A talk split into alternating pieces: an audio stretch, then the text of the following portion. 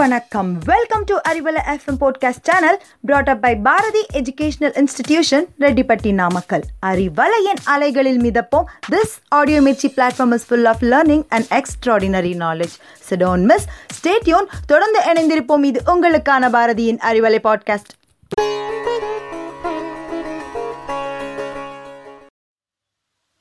அறிவலை நேயர்க்கு என் இனிய வணக்கம்.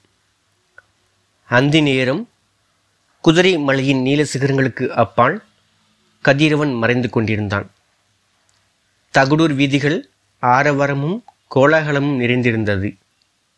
அந்த இனிய நேரத்தில் அதியமானும் ஔவையாரும் புறநகரில் இருந்த பெரிய ஏரி ஒன்றின் கரை ஓரமாக உலாவிக் கொண்டிருந்தனர்.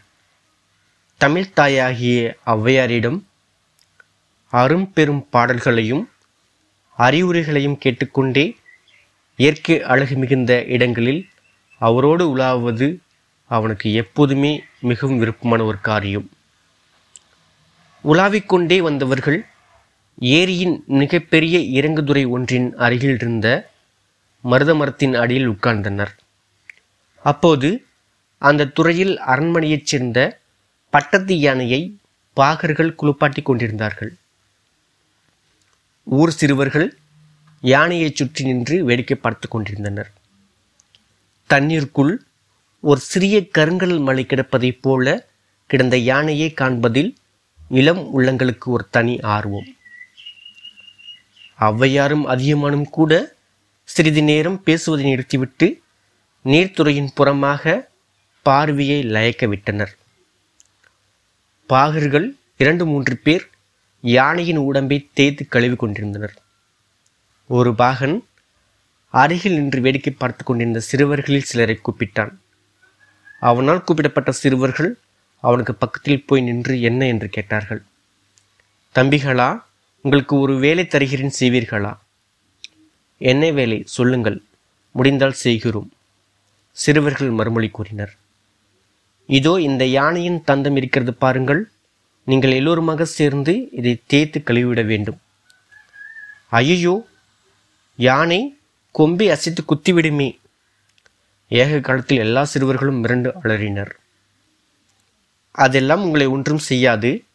நான் பார்த்து கொள்கிறேன். தைரியமாக அருகில் வந்து ரெண்டு கொம்புகளையும் கழுவுங்கள். பாகன் உறுதிமொழி கூறினான். சிறுவர்கள் பாகனுடைய வேண்டுகோளுக்கு இணங்கி யானையை நெருங்கி அது நீண்ட பருமனான தந்தங்கள் இரண்டையும் தேய்த்து கழுவத் தொடங்கினார்கள்.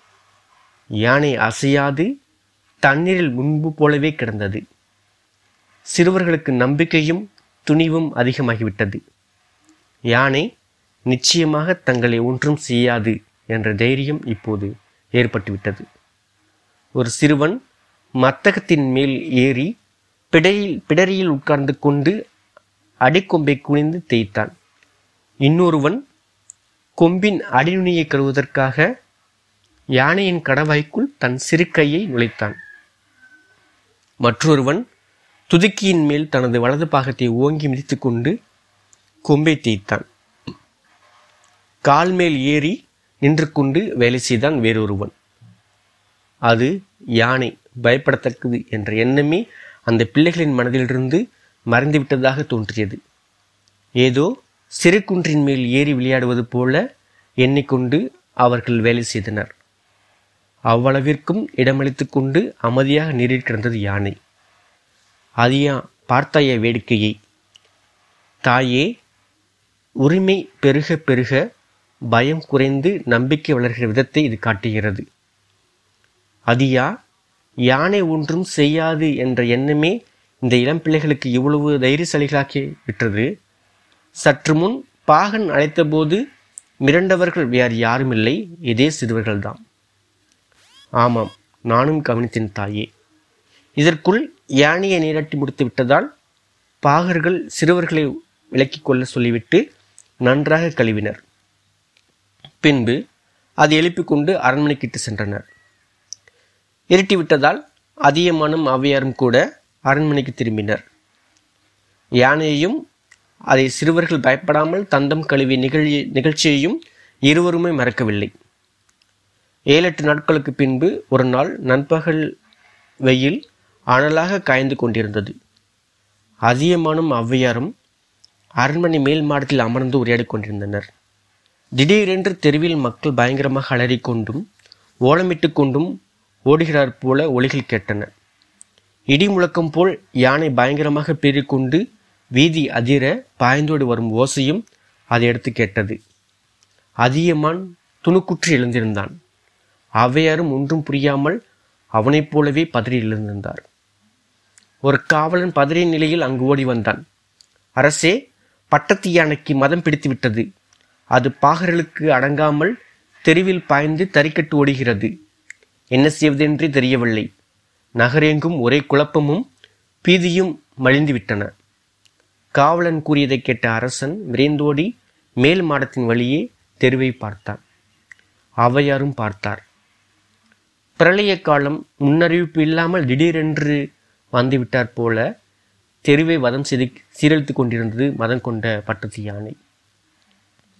அதன் கூறிய பெரிய வெள்ளை கும்புகளில் ரத்தம் சுட்டி கொண்டிருந்தது.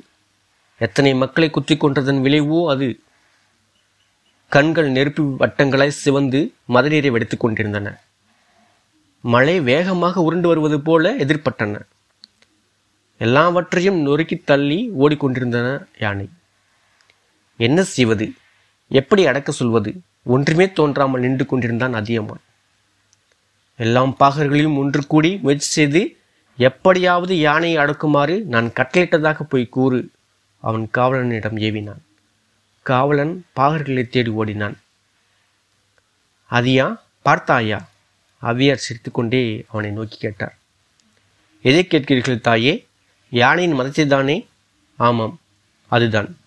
அன்று ஏரியில் சிறுபிள்ளைகள் கொம்புகளை கழுவும் போது சாதுவாக தண்ணீரில் கிடந்த இந்த யானையின் மதம் இன்று எவ்வளவு பயங்கரமாக இருக்கிறது பார்த்தாயா?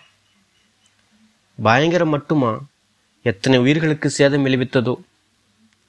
அதியா நீயும் இப்படி ஒரு மதையானை போன்றவன் தான் அதியமான் திடுக்கிட்டான். ஒன்றும் விளங்காமல் அவையாரை ஏறிட்டு பார்த்தான்.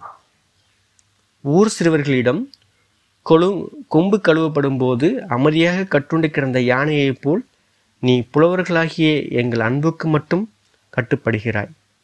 உன் பகைவர்களுக்கு முன்னாலோ ஏதோ மதம் பிடித்த ஒரு யானை மாதிரி ஆகிவிடுவாய் புதிராக தொடங்கிய பேச்சு புகழ்ச்சியாக மாறியது.